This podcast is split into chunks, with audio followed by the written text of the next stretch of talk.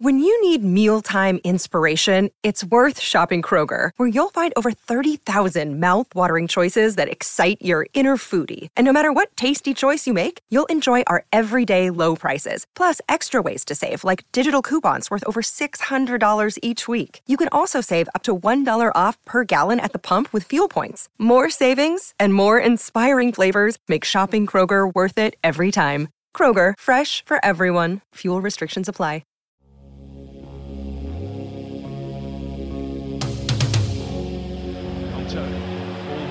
Always lively! What a start! Leeds United seize control of Old Trafford. Just seconds on the board. Heels of hands, but on they go. Somerville in!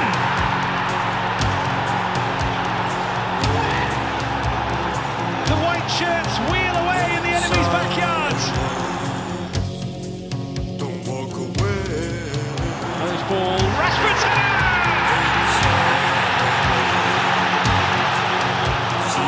Sancho again, in!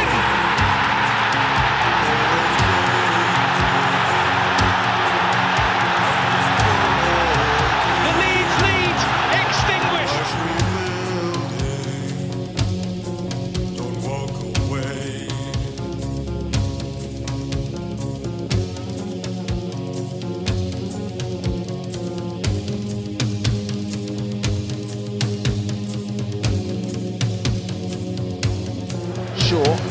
Lovely ball in, Rashford! Yes! Oh yes! Marcus Rashford, unstoppable, in the form of his life, and he scored again. Wild scenes at Elland Road. Garnacho, here he goes. Garnacho, brilliant! That seals it. Garnacho with a great finish, and he runs over to those Manchester United fans. Surely it's going to be three points now at Elland Road. Manchester United ending this game in style. They lead two nil.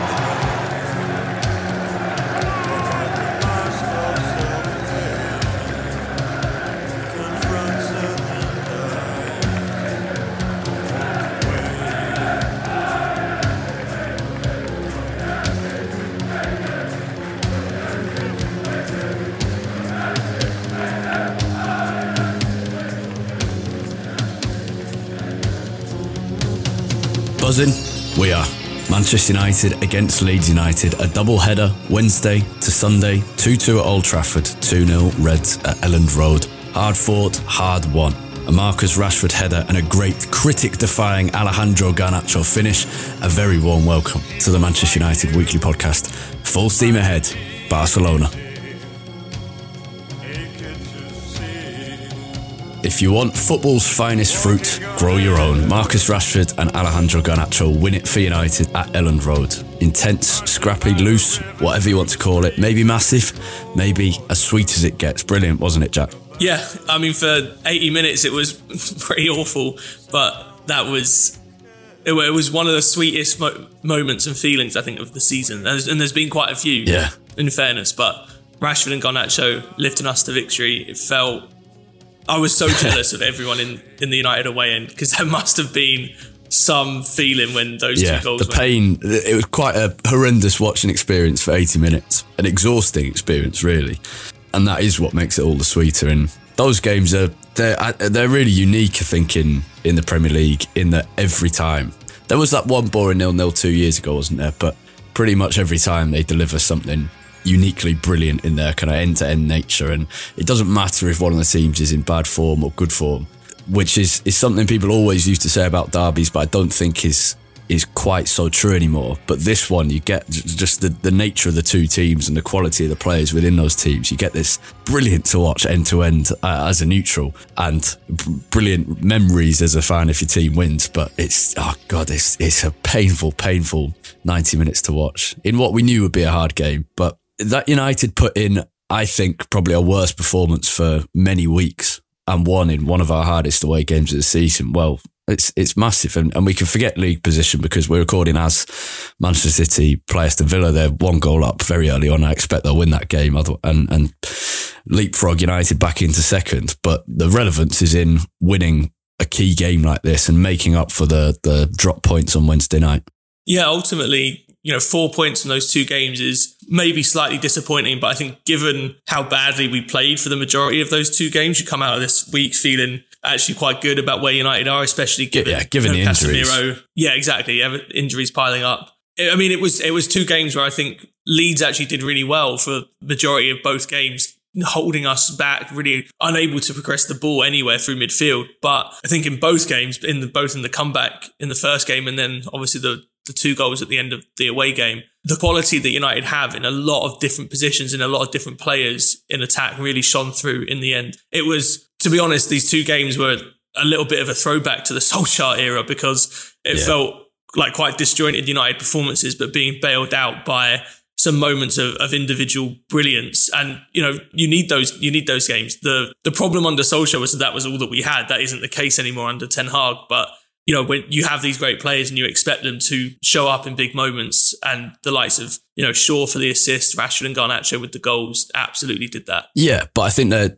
Ten Hag deserves some credit because the two goals in this game and in the in the Wednesday game, which we'll talk more exclusively about a bit later, but yeah, all four goals were based on some clever tactical tweaks that, yeah. that changed things from what, what they were at the start of the game, because we knew this was going to be a very hard game. Even a good performance at Leeds, it still only earns you a hard fought win, and we rode out those really difficult sections, and and you know that they're not going to be able to maintain it for the whole ninety minutes at, at the intensity that they play at. Sometimes they did under Bielsa, but not at the moment. We held it out, and then those couple of tweaks came at the end to stretch what had become a very, very compact defence that was keeping us out pretty well. Rashford moved from the left wing into the middle, Bruno onto the right, Garnacho came on the left rather than onto the right wing, and then Weghorst, interestingly, kind of dropped back deep to, to pull those compact lines apart. And you're right, it was absolutely a few moments of quality, five of them probably. Sabitz's pings ball across, Shaw's lovely cross to Rashford with, with very little space in which to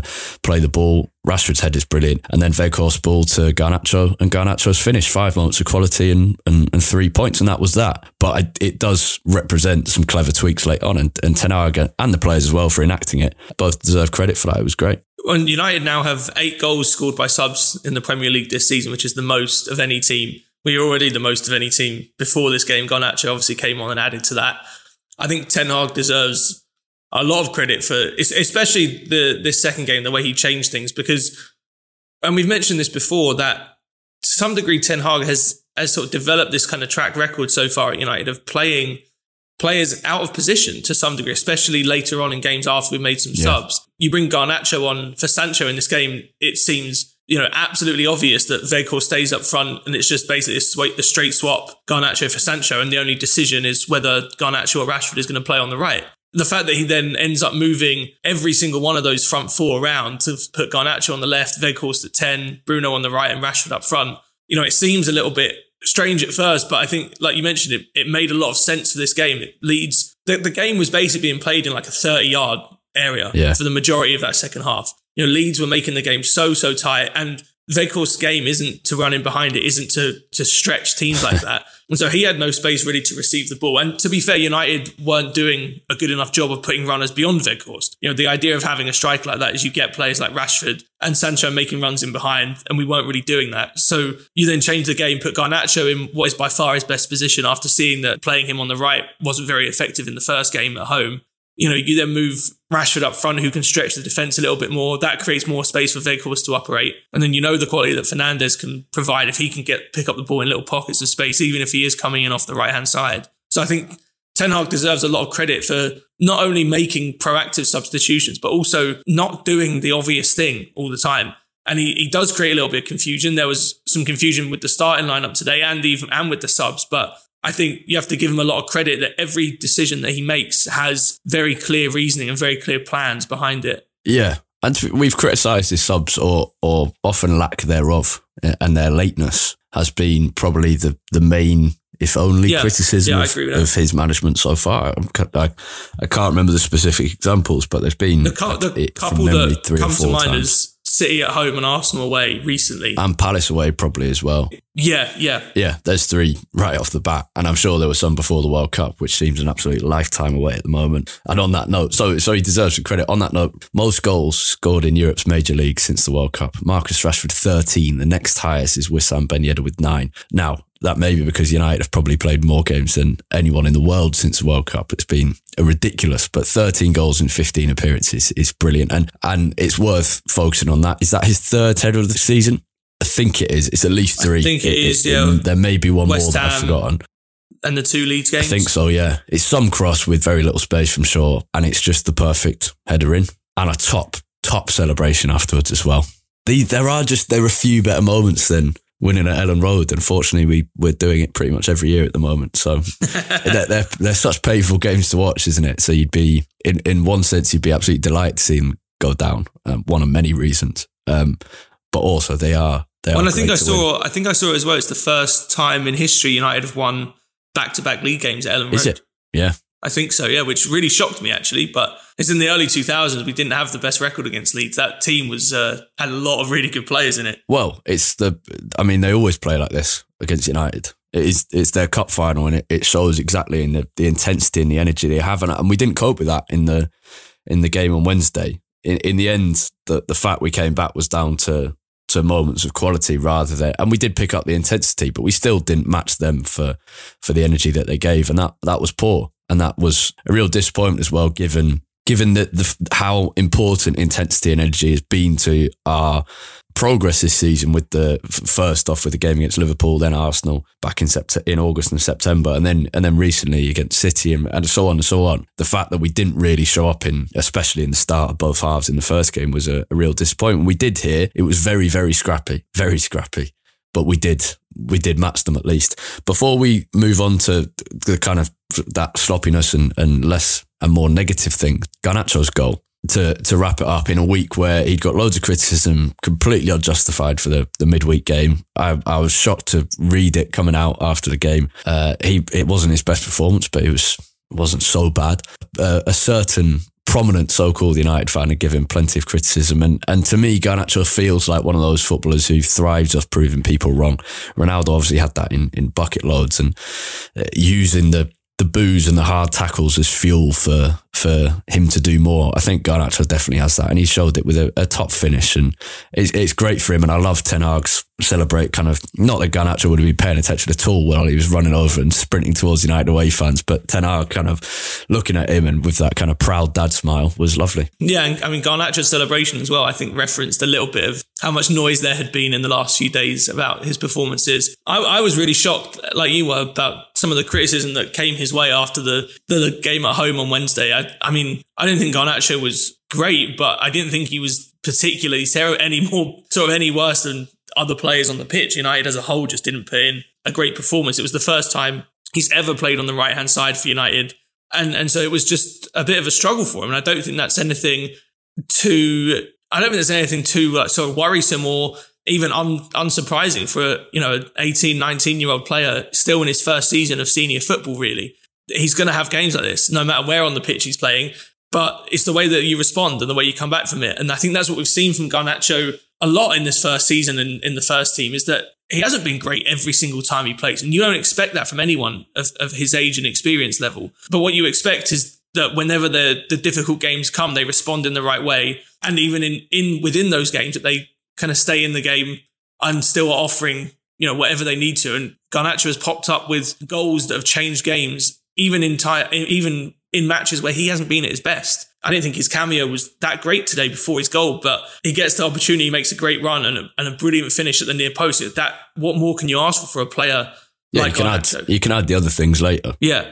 To be doing this at eighteen is, oh, if you think about the three moments, yes, this wasn't literally the match-winning goal, but one nil, that, that game continues to yeah. be horrible, and there, there's a strong chance Leeds would, would find an equaliser. So this one, not the main one, but the match-winning goal at Fulham late on, the match-winning assist against Manchester City late on off the bench, and this today at eighteen is brilliant. And there's no point making comparisons to teenage sensations of times gone past. I was saying this actually the other day. I watched a, uh, just a one-match compilation. I think it was of or it was just kind of Ronaldo's highlights at eighteen, possibly against Arsenal, and just thought, wow, I mean, it really was another level. So any comparison along, along those lines are, are silly and, and inaccurate, but this is brilliant, and he's doing he's doing well. And Ten Hag, and I think the crucial thing is we saw Ten Hag and Bruno Fernandes and David de Gea either explicitly or uh, in, implying some criticism of him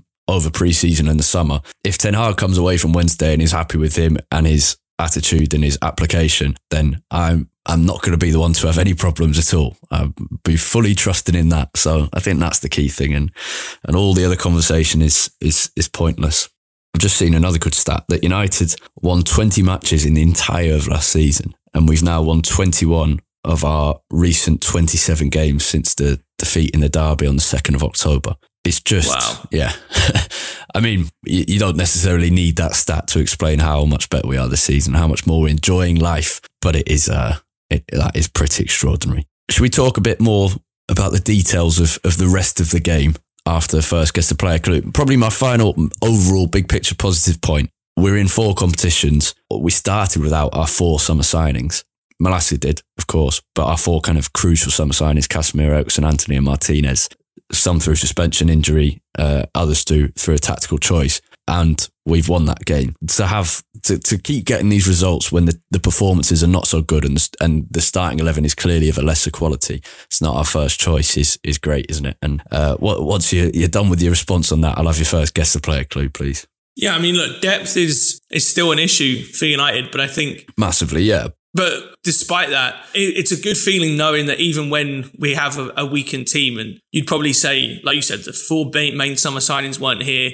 And, you know, with Martial out as well, there was probably five players at least in that team that you'd say were either out of position or, or aren't first choice. And it wasn't our best performance, but the I think because of Ten Hag, and this is a, a, just the biggest part of what he's done at United, you have faith that even with a weakened team, United can put in good performances and, and pick up points. And I think that's a credit to him, and also a credit to the, these players that even those that aren't starting all the time, they are coming in and giving us good level performances. And that shows in the amount of impact we've had from subs off the bench, and it will allow us to rotate a little bit. And that's not just a mood thing and a confidence thing. That's also how clear yeah. the responsibilities are, I think. Yeah. And it, I mean, it comes back to that point that we were making earlier about the subs and playing players on, on paper out of position. But Ten Hag just has clearer expectations and clearer standards of what he wants and what he demands from every position. And obviously no two players are going to be exactly the same, but when those roles and expectations are clear, it's much easier for players to come in and, and impact the game positively because they know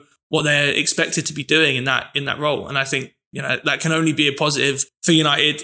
You know, a few players have been able to get a little bit of rest. Casemiro being out is frustrating, but we'll come back fresh now for the two Barcelona games. Lisandro Martinez will get a rest at least in midweek also, from the two Barcelona games.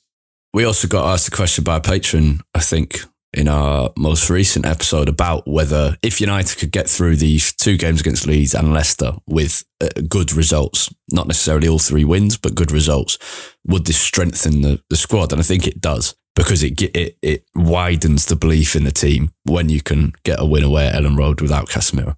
Yeah, one hundred percent. one hundred percent. Give me a guess of player. All right, so first guess the player clue. I have won league titles alongside players including Paul Scholes, Romelu Lukaku and Victor Moses. Oh. So again, I've won league titles alongside players including Paul Scholes, Romelu Lukaku and Victor Moses. Very interesting. So has the player have played for Man United and Chelsea? I'm not going to go for a guess immediately because that would be silly. Yeah. But interesting. Okay, I'll let that fester in my head. Let's talk at the starting lineup at Elland Road. Interesting, wasn't it? The exact reasons for it, still not completely clear. I think post-match... You can probably th- what what it seemed to be. It, it's possible he Ten Hag wanted Shaw to get a, a warm up at left centre back for Barcelona on Thursday because we expect he'll play there. Lisandro Martinez is suspended due to picking up two yellow cards in the group stages. But I think tactically, it seemed to be to allow Malacia, whose scrappiness is great in these games, and we can talk more about him in a second, to get inside and, and give the dodgy midfielder Fred and Sabitzer some more support. And then Shaw played at centre-back to support him in those wide areas and to make that kind of him being able to fluidly swap between the left-back and centre-back areas very easy. And then Maguire was there to defend crosses, of which there were loads. So that was a sensible decision. Loads and loads of crosses and free kicks, which you probably knew knew because of the, the type of game it is. It it makes sense, and it, it did its job, didn't it? It did. It, it, I thought it worked better. Not entirely comfortably. Yeah, I, but it did it. I think it worked better defensively than it did on the ball. Oh, absolutely, yeah. I, Maguire's passing was, was you know, so sloppy. Yeah. But like you, like you mentioned, I think with all those players, there were... There were there was rationale behind the decision, as shocking as it was to see the lineup before the game. I think, to be honest, I think part of the shock was because Martinez isn't playing against Barcelona on Thursday.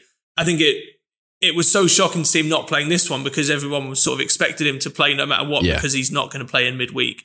Obviously, it does sort of make sense to give Shaw a run out at centre-back in, in anticipation of of uh, Thursday's game against Barca, but that, that was still a bit of a shock. I think the Maguire one made a bit more sense. You know, like you said, it was, it was always going to be a game where physicality was important. We were going to be bombarded by a good amount of crosses and long balls, and Maguire did excellently at that, actually. I thought in defence he was very, very good. He won so many headed headed balls, so many clearances, and a couple of times made up for his own mistakes quite well, in fairness.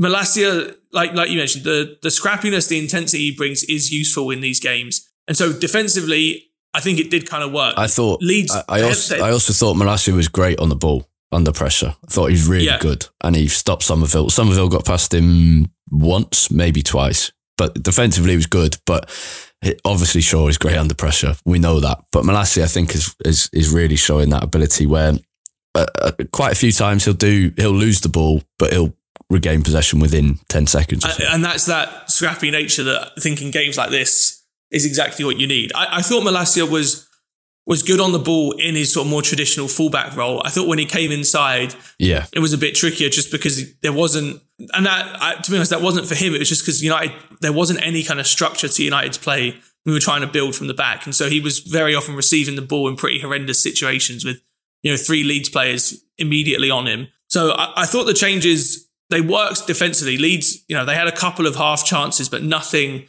major really other than that one in the first half with De Gea kind of saved it onto Maguire's like side. But so defensively, I thought it worked. In, in possession, it was a lot more of a struggle. And you could tell the second Martinez came on, we looked so much better trying to play through Leeds and over the yeah. top of Leeds. A couple of brilliant long balls, one to Bruno, one to Rashford. That was the the range of passes was- we were just missing. And to be fair, the way that Leeds set up was the same in both games with the three... I think it was Harrison, in the first game it was Harrison, Bamford and Nonto, who, I mean, they basically just set up in a very simple kind of line and United were just unable to play through it. Sabitzer and Fred were kind of often kind of standing behind their men, not really offering too much. We we sort of had like a three one six kind of setup there with Dalot, Varane and Martinez yeah. at the back, and then Shaw would push on a little bit more and Fred and Sabitzer just weren't offering, and it was the same really in this one. We just didn't have that ability to play through. We didn't adjust well enough to that. But then when Martinez came on this time, you know, immediately a couple of long balls yeah, that a, got us out way better. It's a couple of things, isn't it? It's you're missing Casemiro, who you have complete... A, a he manages to find space in that midfield and he's comfortable dropping back and going forward and whatever. But you also have complete faith that he'll receive the ball. And, and to be fair, he does lose the ball sometimes. So it's not like a... Not as if he's completely infallible. But you have faith that in general, he's going to take the ball and, and do something with it and not not lose possession, which you don't have with Fred, I don't think. Uh, I mean, I know. Uh, at least I don't. The other thing is, on Wednesday, they let Varane have the ball. They didn't let Martinez have it. As soon as it went to Martinez, they'd put a little bit more pressure on. Not not loads, but a little bit more than Varane. And the same was true on Sunday. Maguire was allowed to have the ball. And it's It's a small gap in quality between Maguire, Varane and Martinez in terms of ball playing, because we know we've praised Maguire in the past for his ability to, to find those passes. But at this level, that tiny gap is enough that Martinez has a much greater effect and impact on the game. And you're right, within a minute of him coming on, there was that great pinged ball across to Bruno. That chance eventually ended in Dalot hitting the crossbar with that great, sweetly struck ball, but not quite uh, dipping enough.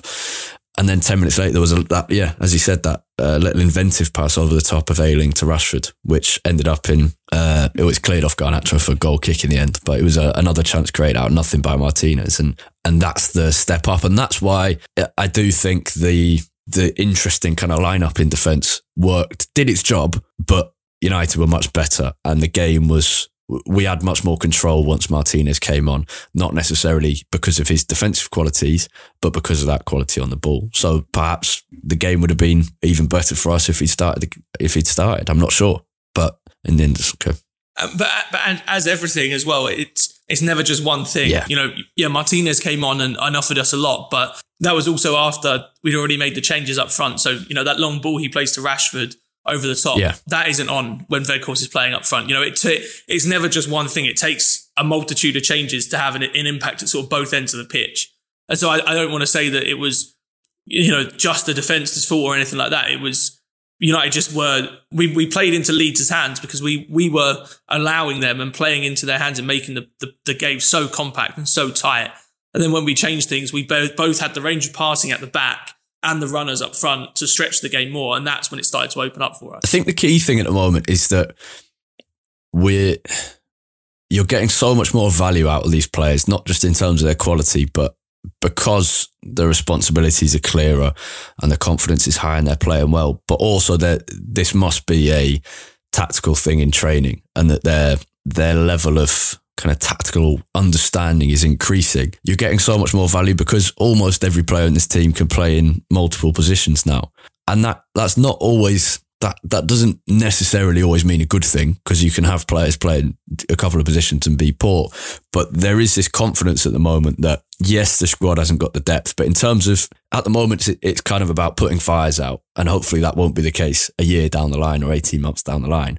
But Ten Hag is getting the absolute maximum in terms of using the, giving these players flexibility so that Rashford is is performing in two positions and Malacia is performing in it, it kind of two positions because sometimes he's playing that more traditional left back and sometimes inverted. Shaw, obviously, Martinez, it, it's all over. So it's great.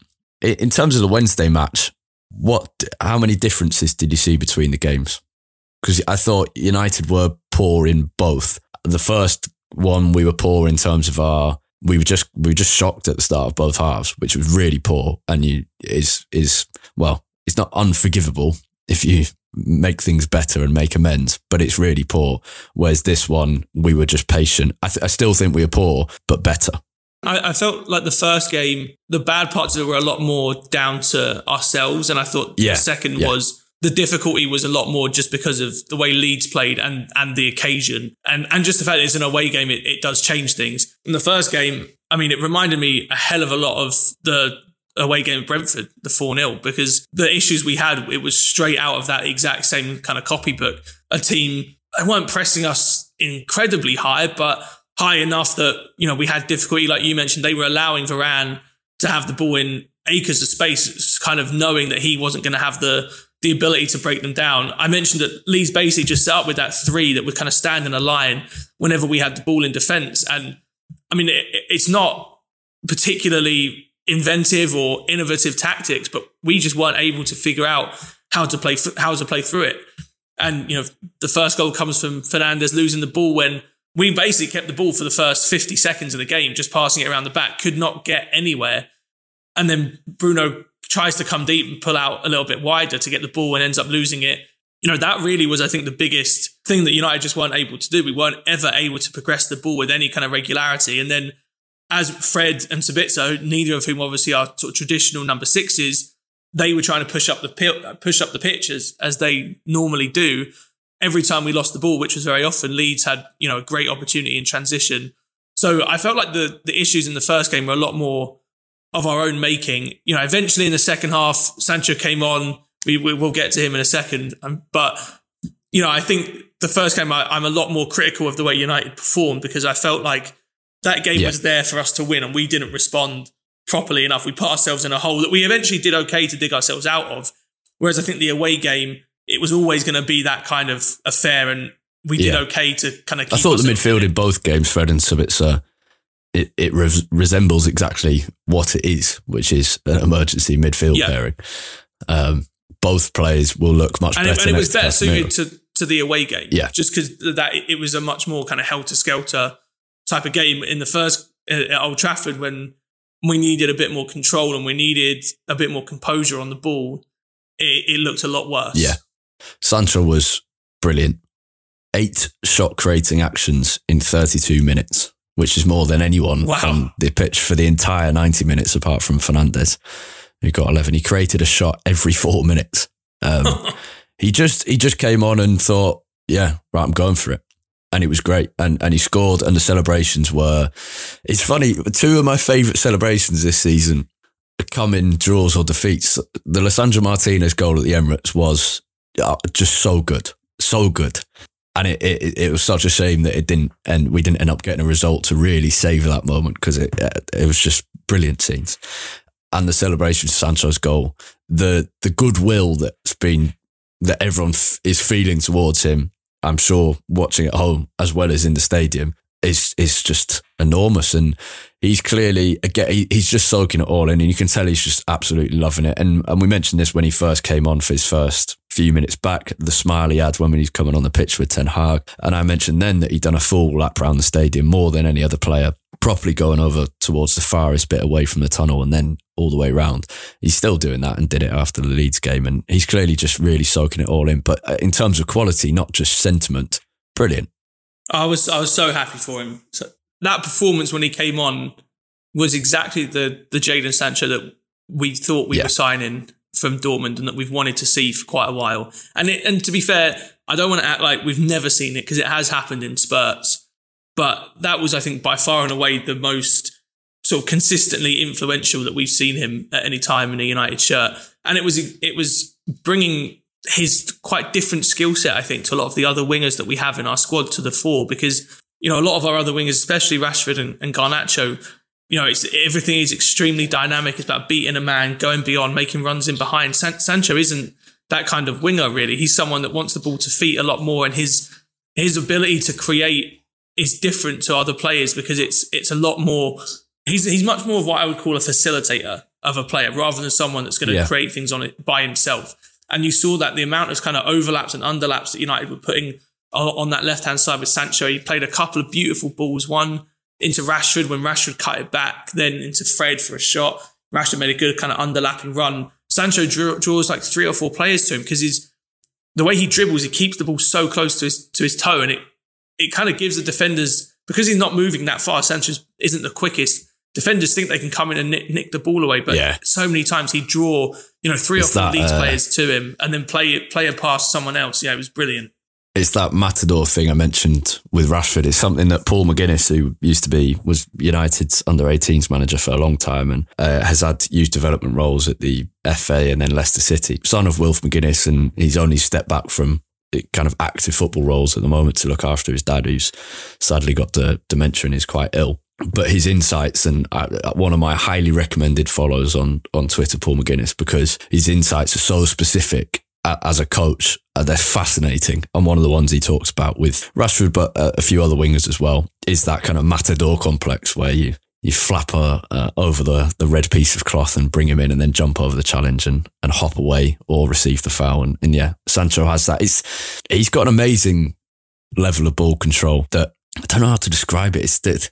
The ball just seems to travel at kind of a strange speed off his foot. It's almost slowed down because there's so many touches, and he, he, he changes and molds the speed so much. It's it's not not just brilliant to watch, but interesting. Is there how, anything else that we forgot? There, there's loads to talk about in these two games, but is there anything crucial we've forgotten about before we move on? Well, not so much about the games, but just something happened, kind of big picture. De Gea, two things. Firstly, the youngest goalkeeper in Premier League history to make four hundred yeah. league appearances. He's almost a year younger than Shea Given, and then also equals Peter Schmeichel's record for most clean sheets by a yeah. United goalkeeper. Yeah, great moment for him. Rashford's, we we mentioned Rashford's goal, but and we mentioned the fact it was headers, and and in fact it was, it was something I was talking about, thinking about when when we were talking about Sancho there. The fact that Sancho could come on against Leeds in the. Uh, in the home game, and the fact Garnacho could come on against Leeds in the away game, both at the, on the left wing, is shows exactly how important Rashford's ability to really conquer that centre forward position. Not all the time, because it's he does, he shouldn't be starting yeah. every game up there, but the fact you can put him there, it completely changes your options off the bench, because you can bring Sancho and Garnacho on in, in what is their better positions on the left wing. And it, it's it's about a wider point. The fact Rashford's heading is now got him three goals this season. He's he's a different beast. he's just, he's becoming more and more complete forward. And if, if this scoring run keeps going, Jesus, what a player we have. Oh, and we also didn't really mention the, the header against Leeds at Old Trafford. I mean, the header oh, that was in, the, better, in the away yeah. game was a great header, but the first one, that was an unbelievable header. I, yeah. When I saw that cross coming in, I was convinced he was never going to get there. It was too high for him. I don't know how yeah. he A, managed to reach it, and B, managed to direct it so well. Yeah, brilliant. Good note to end on. Let's have Guess the Player clue two, and then we'll go to a youth, loan and United women roundup. All right, so clue number two is, I made my United debut in the same game as David de Gea made his debut. All told, I played for six different United managers during my eight and a half year spell at the club. Six. Wow. Okay, so he made his... I know De Gea's debut was the Community Shield against City, uh, the three two, where uh, quite a few players, I think Smalling and F- Phil Jones made their debuts as well. And you said earlier that he'd... this player won league titles with Paul Scholes, which would have been in yep. twenty thirteen. If his debut was in the Community Shield, yeah, and Romelu Lukaku, Scholes, Lukaku, which would have been Victor Moses, or I thought would have been at Chelsea, but now Victor Moses and Lukaku would have been at Inter Milan. So I'm going to go with Ashley Young. Yeah, yeah. I thought I thought the uh, Lukaku and Moses might have thrown you off me a off. Bit. Yeah, I, I hadn't even crossed my mind. I, I focused too much on Lukaku and not enough on, on Victor Moses. In fact, no, I think I focused too much on Victor Moses and not enough on Lukaku. Yeah. I know. I thought it was, uh, that might be one to kind of throw you off a little bit. And then the, the final clue, the reason this was in my head was because we're recording about an hour after United just beat Leeds. So the final clue was, I'm currently playing against Man City. Ah, okay. Yeah. City absolutely romping to victory against Aston Villa as well. Yeah. Did you see the... I was actually, well, I was thinking though, as I as uh, was making these clues, Ashley Young's got to be, maybe along with Milner, one of the longest serving Premier League players. Yeah. Current, like currently the, still uh, playing. But also just one of the great Premier League kind of stalwarts for two clubs. He, what, he made yeah. at least two hundred fifty appearances for United, I'd say. And I don't know how many for Aston Villa, but you'd think at least the same. So he's, he should have, I would guess, four hundred, five hundred Premier League appearances. Don't know if you can check that that quickly. Yeah, I think, well, in, in the league, he made like one hundred and, I think it was about one hundred ninety in the, just, just in the league. And then his first spell at Villa is about one hundred fifty. So he's probably then made another thirty or forty in this spell with Villa as well. So yeah, probably about four, four hundred fifty. Did he ever play, were all of his appearances with Watford in the he Championship? Did, he played, did he, he made twenty appearances for Watford in the Premier League and the rest in the Championship. Right. So in total, he's played more than five hundred times in the Football League. Wow. But, or maybe just under five hundred, because a couple, a few of them were in Serie A, obviously. So yeah. Let me have a look. Well, I, hang yeah, on, I want to have clues. a look while, uh, while we're talking about this. At when James Milner's senior debut was, because Ashley Young's was two thousand three, Milner's was oh two. Was it oh two? I was going to go even earlier. I was going to go even earlier. So yeah, twenty-one yeah. years, and wow. I can't think of anyone so else. So those two have got must be in the yeah currently in the Prem, got to be up up there. Yeah, if Milner's is twenty-one yeah. years. When was Ashley Young's debut? Did you say two thousand three? Yeah, yeah. For what? Yeah, so Garnacho wasn't born. Yeah, ridiculous. So on that subject, let's do our, our youth, loan and women roundup, starting with a sixteen-year-old left winger, Victor Moses. He's represented England and the country of his birth, Spain, at under sixteen level. He's also eligible for Nigeria's national team. He's in great form.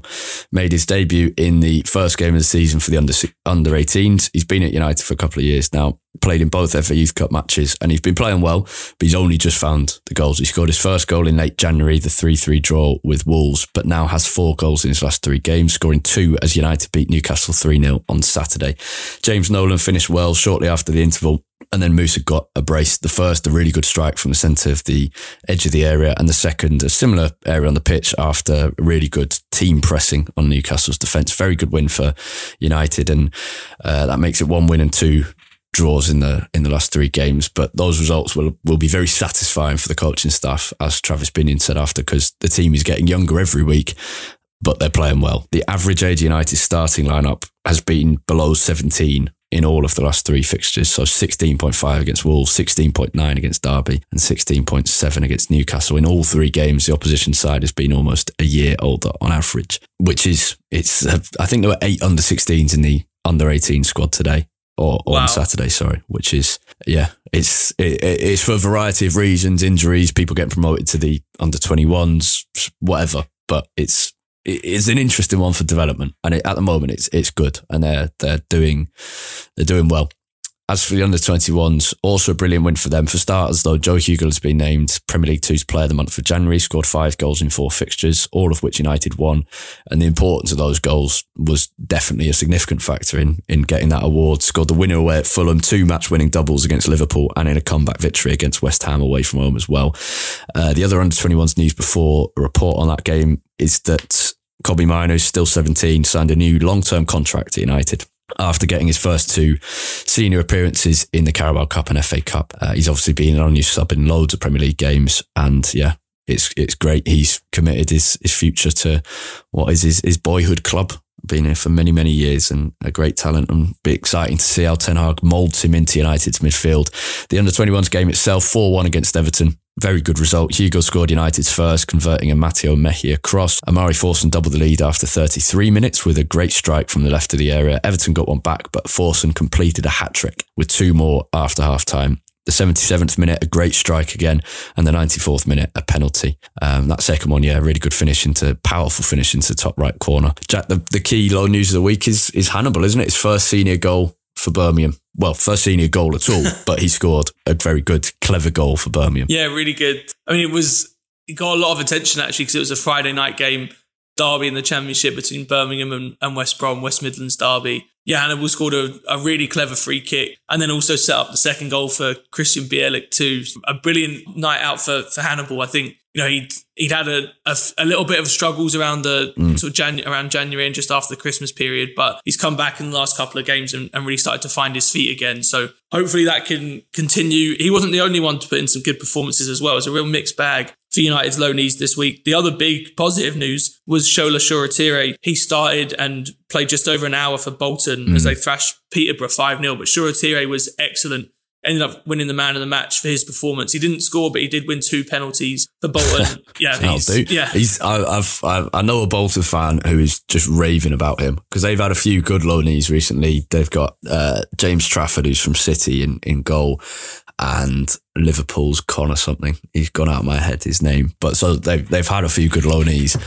The, the verdict is, yeah, like Shoretire can play and he's going to have a future in some role. And it's great for him because this is, I think I said at the time when he moved, this has been quite a long time coming. He's only eighteen still, but there was a sense of when's, where's the next step? And this is it. And he's, he's really taken the opportunity. I mean, it's, it's massively important for him just because playing in his position is probably the toughest route you're ever going to get into the first team at United with so many players that can play out wide or up front. You know, it'd be useful if uh, it is a little bit difficult. Bruno's twenty-eight. It'd be useful if Shoretire takes over in four years or three years. Yeah, I mean that that's the goal, and it's it's important for him to get this kind of experience to out of senior football when his opportunities at United at the moment are going to be quite limited. So yeah, big kind of end of the season for him, but he, he started really well. The other loan news that was not so great for the rest of United's loanees, Ethan Laird did play for Q P R, but didn't have his best game. The whole team didn't have a great game, in fairness, as they lost two one to Millwall. And it was a similar story for Alvaro Fernandes as well in the Championship. He came on for the final twenty minutes for Preston, but they got beat three nil by table-topping Burnley. Fernandes' minutes still kind of remained to uh, be cut into by Robbie Brady. He's kind of struggled to get into the, the starting lineup for the last month or so. So something to keep an eye on for him. Then further down the, the Football League, Charlie McNeil played sixty-five minutes for Newport. It wasn't his best game. Didn't get a whole lot of service. Um, they played against Barrow. Barrow ended up having a, a man sent off after McNeil came off after sixty-five minutes. And then Newport scored a ninety-fifth minute winner. So it ended up working out well, but not not kind of the most involvement for, for McNeil. And then Charlie Savage was not involved for Forest Green. Interesting. The only other thing I forgot to mention with the youth is that two of those under sixteens, in fact, they might have even been under fifteens, one of them, in the under eighteen squad, made their debut. Sekou Kaba and Daniel Armour both made their under eighteens debuts at a very young age against Newcastle. As for United women, back to the top of the Women's Super League with a two one win away at Tottenham Hotspur in their in the Tottenham Hotspur Stadium. This game was postponed from uh, early September. uh, was was meant to be the opening game of the W S L and was postponed until now. Uh, there's a good crowd there, just trying to find out exactly how many, but the attendance figure's not coming up. But it, it was quite a, it was, it looked like it could have been one of those frustrating days. United took the lead with a bit of quality, not not like a real quality goal, but just a good finish on the pounce after uh, on a Batye cross, and then Leo Goldson controlled it well when it was a bit scrappy and, and brought it down and managed to finish to go ahead. Tottenham did equalise pretty soon after through Bethany England, but United won it late with a Monty Bartrip own goal. Ellatoon was then sent off but held out for the win, and yeah, United back at the top of the W S L, have played one more game than Chelsea, who they are in front of by one point, but also one more game than Arsenal, who are now trailing by six points. So yeah, good weekend for United women as well. Good weekend all round. All four teams winning, which is great. Another day is here and you're ready for it. What to wear? Check. Breakfast, lunch and dinner? Check. Planning for what's next and how to save for it? That's where Bank of America can help. For your financial to-dos, Bank of America has experts ready to help get you closer to your goals. Get started at one of our local financial centers or twenty-four seven in our mobile banking app. Find a location near you at bankofamerica.com slash talk to us. What would you like the power to do? Mobile banking requires downloading the app and is only available for select devices. Message and data rates may apply. Bank of America N A, member F D I C. With Lucky Land Slots, you can get lucky just about anywhere. Dearly beloved, we are gathered here today to... Has anyone seen the bride and groom? Sorry, sorry, we're here. We were getting lucky in the limo and we lost track of time. No, Lucky Land Casino, with cash prizes that add up quicker than a guest registry. In that case, I pronounce you lucky. Play for free at Lucky Land Slots dot com. Daily bonuses are waiting. No purchase necessary. Void where prohibited by law. eighteen plus. Terms and conditions apply. See website for details. Barcelona, full steam ahead. It's it's it's. I'm I'm so caught up in in the buzz after the Leeds game that all I can think of was I'm just excited for this game and I can't wait to go. The the more realistic Uh, thing should be, we've only won at the Nou Camp once, very famously of course, but we've never beaten Barcelona there. It's going to be such a hard game, isn't it? It is, it is. I was messaging a friend a few days ago and pointed out that arguably three of the best teams in Europe currently are, are in the Europa League, in Arsenal, Barcelona and, and United. It's it's kind of a weird, yeah. a weird kind of quirk of how things have worked out, but you know, Barcelona have been playing very well. I think they've got what, like a eight or ten point lead or something in, in that league at the eight moment. Eight points, yeah, above Real yeah. Madrid. So it, it is going to be really tough. I think for United, you've got to hope to come away from the Nou Camp still firmly in the tie. It is the number one priority. You know, don't yeah. if we're going to lose, don't lose by anything more than a goal. Leave yourself in it. We, nil-nil's the kind of best you can hope for. Yeah, absolutely. Uh, there's still no one nil. You'd still, still be no away goals, with. Are there? Now no, they, they have yeah. permanently taken them away. So yeah. yeah, you know, any kind of draw I think would United would absolutely take. I was going to say that I'd back us to beat anyone at home, but then I remembered that I said that before the Leeds game and then we ended up drawing. But, you know, I think United, you've got to back ourselves to, at some point, we're obviously going to have to take the game to Barcelona and you'd much rather have confidence doing that for United at home. So I think the away tie will be trying to keep things tight, hit them on, on the break. I think Rashford is going to be, as always, absolutely key. And so I think it will be interesting to see exactly how we how we approach things. There, uh, there's an interesting decision to make there with Weghorst, who I think is more important in those away games when you need to hold the ball up. But his hold-up play has been underwhelming in these two games against Leeds. Just the the, the pass eventually to Garnacho was great, but he'd fluffed that pass probably three or four times already in the game. It, the quality just wasn't there, not good enough to sacrifice kind of your alternative option. But for this game, I don't know what that alternative option is. So that's an interesting selection point. You'd expect Shaw at left centre-back, given Martinez's suspension, Malacia at left-back then. Dalot Wan-Bissaka's another interesting one. There's there's all sorts of these, which is a good thing because it shows that we have quite a few players in good form. Marcel Sabitzer's actually suspended for this one, which I don't think people, many people have realised yet because he's got a suspension hanging over from the Champions League with Bayern Munich. So you'd expect to be Casemiro and Fred. A lot of the other team picks itself, but it's, yeah, it's very interesting. Barcelona play Villarreal tonight. We're recording on Sunday afternoon. They play away from home at Villarreal at uh, eight p.m. So they have a tiny bit less rest than us, but they don't have to travel. And uh, they're definitely unbeaten since they came back from the World Cup. I think they've drawn one game and won the rest. They are in properly good form. The defence is solid. Yeah, it's just going to be... I haven't watched enough of them to know how to break them down, but it's going to be really tough and Casemiro's going to be crucial. The Frankie de Jong derby yeah. in midfield. yeah, in terms of in terms of the event, it's great, isn't it? And I'm I'm travelling via Madrid on Tuesday evening, arrive in Barcelona Wednesday lunch. If anyone else is going to be there, let me know. We'll meet for a drink. It's going to be four and a half thousand Reds in Plaza Catalunya mainly, and various other parts of Barcelona. It's a terrible away end at the Nou Camp, but it's a privilege to go to stadiums like that. And yeah, long live the Europa League. We won't be in it for long, given our league position at the moment, which is something we didn't mention. Less important is how far we're off City and Arsenal. More important is that we're now five clear of Newcastle. They do have a game in hand, but five clear, seven clear of Tottenham is is massive. Yeah, uh, yeah, huge. I mean, I think for United now, the fact that we have that buffer, it kind of opens up things like the Europa League to, you know, we're able to kind of go at it a little bit more than we probably would otherwise. Well, and maybe the title. I mean, I'm only joking. If Man City can beat Arsenal on Wednesday, oh, you want a draw, surely? Well, Arsenal still have a game in hand, so even if they draw, like they have two games in hand on us now.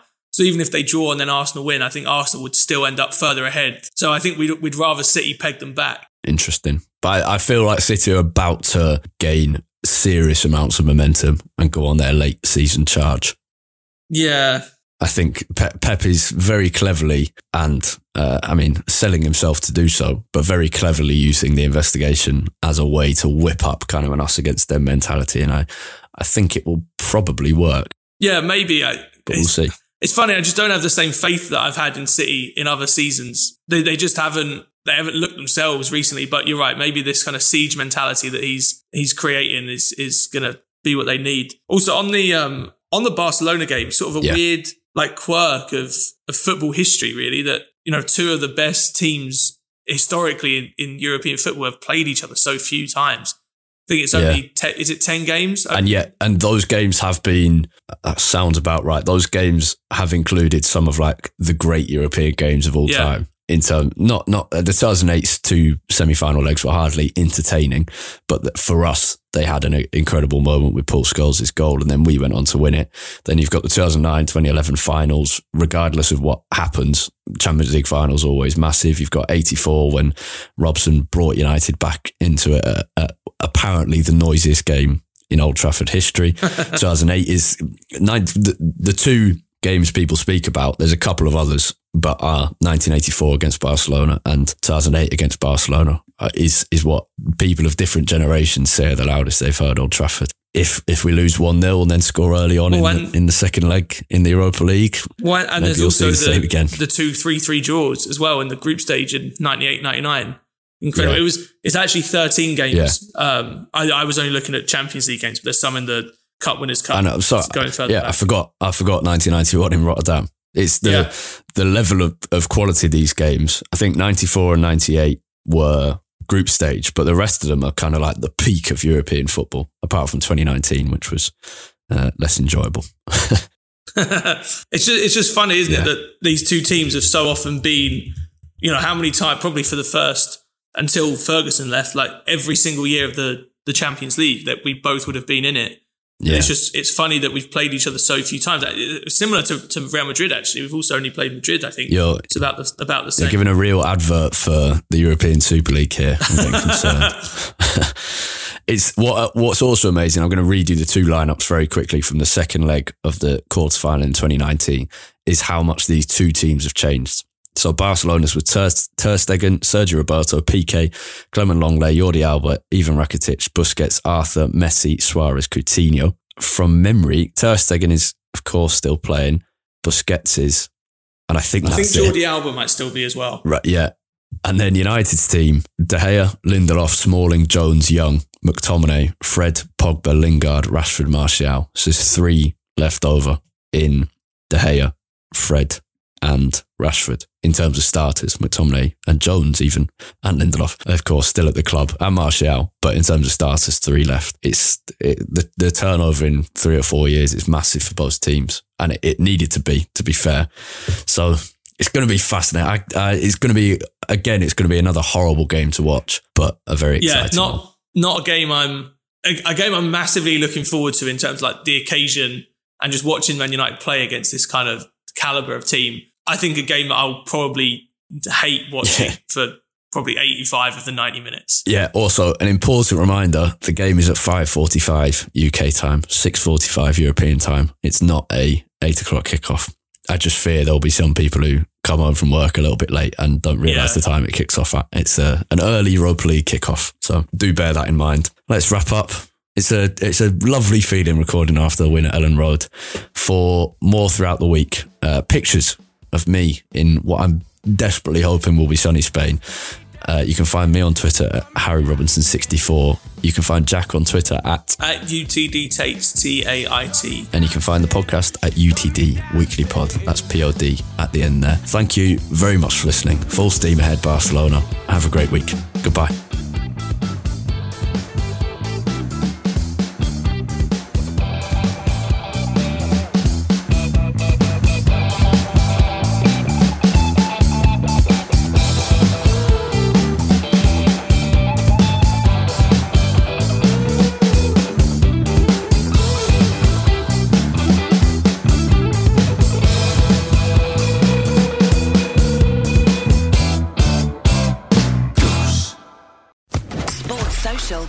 Network.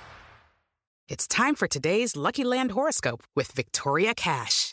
Life's gotten mundane, so shake up the daily routine and be adventurous with a trip to Lucky Land. You know what they say, your chance to win starts with a spin. So go to Lucky Land Slots dot com to play over one hundred social casino-style games for free for your chance to redeem some serious prizes. Get lucky today at Lucky Land Slots dot com. Available to players in the U S, excluding Washington and Michigan. No purchase necessary. V G W Group. Void where prohibited by law. eighteen plus. Terms and conditions apply.